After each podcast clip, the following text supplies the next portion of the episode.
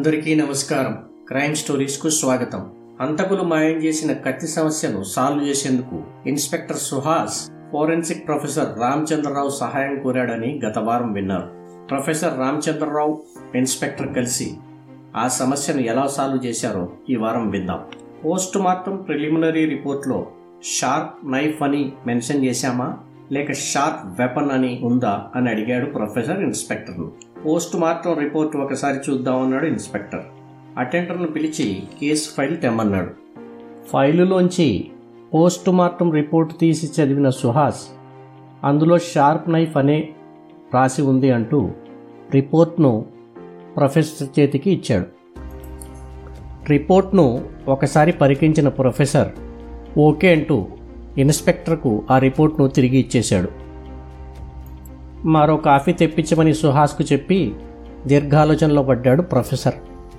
నేర పరిభాషలో sharp knife అంటే కనీసంగా ఆరు అంగుళాలు ఉండే పదునైన కత్తి. వంటింట్లో ఉండే కత్తులు అసాధారణ పరిస్థితుల్లో మాత్రమే హత్యాయుధాలుగా మారతాయని సాధారణ పరిస్థితుల్లో అవి తీవ్ర గాయాలు మాత్రమే చేయగలుగుతాయని నేర పరిశోధకులు ఫోరెన్సిక్ వైద్యుల ప్రగాఢ నమ్మకం. ఒక విధంగా చాలా వరకు వాస్తవం కూడా. నేర ప్రపంచంలో ఉండే పదునైన ఆయుధాలు వాటి నిర్వచనాల గురించి ముందు ముందు కథల్లో వివరంగా తెలుసుకుందాం. షార్ప్ వెపన్ అంటే ఏమిటి? బ్లెంట్ ఆబ్జెక్ట్ అని దేనిని అంటారు?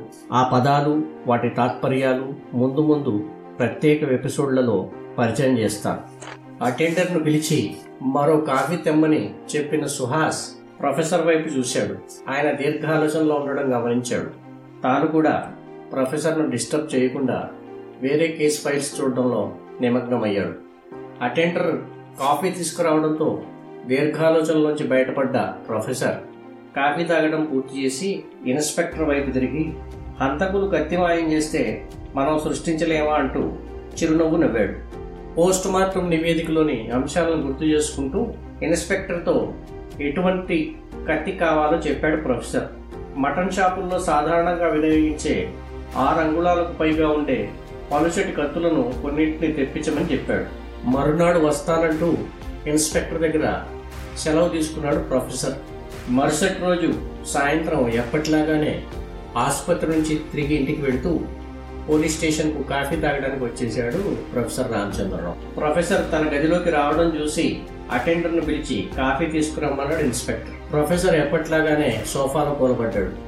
క్రైమ్ పార్టీ కానిస్టేబుల్ను పిలిచి ఆ కత్తులను ప్రొఫెసర్కు చూపించమని చెప్పాడు ఇన్స్పెక్టర్. ప్రొఫెసర్ అంతకు ముందు రోజు సూచించినట్టుగానే ఇన్స్పెక్టర్ కానిస్టేబుల్లను పంపి కొన్ని కత్తులను తెప్పించి సిద్ధంగా ఉంచాడు. అరడజనుకు పైగా ఉన్న కత్తులను ప్రొఫెసర్ కాఫీ తాగుతూ ఒకటొకటిగా నిశితంగా పరిశీలించసాగాడు వాటిలోంచి ఒక కత్తిని చేతిలోకి తీసుకుని మరింత నిశితంగా చూసి హంతకులు వాడిన కత్తి ఇదేనంటూ ఇన్స్పెక్టర్ చేతిలో పెట్టాడు.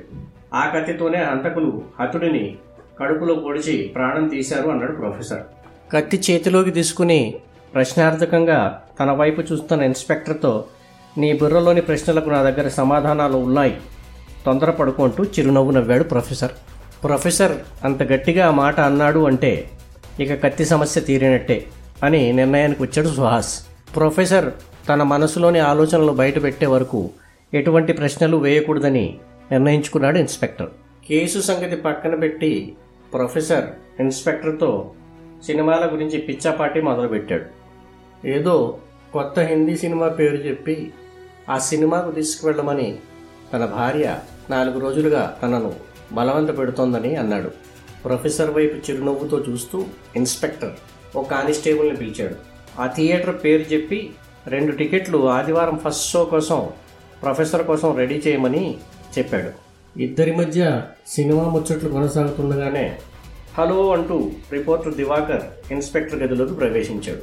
గదిలోకి ప్రవేశిస్తూనే టేబుల్ పైన ఉన్న కత్తులను చూసి నోరెళ్ళ పెట్టాడు దివాకర్ని కూర్చోమని సైగ చేస్తూనే అన్ని విషయాలు చెబుతా తొందర ఎందుకు అన్నట్టు ఫేస్ పెట్టాడు ఇన్స్పెక్టర్ సుహాస్. ఆ మాజీ ఎమ్మెల్యే నుంచి మరలా ఫోన్ వచ్చిందా? ఇంకా ప్రెజర్ చేస్తున్నాడా?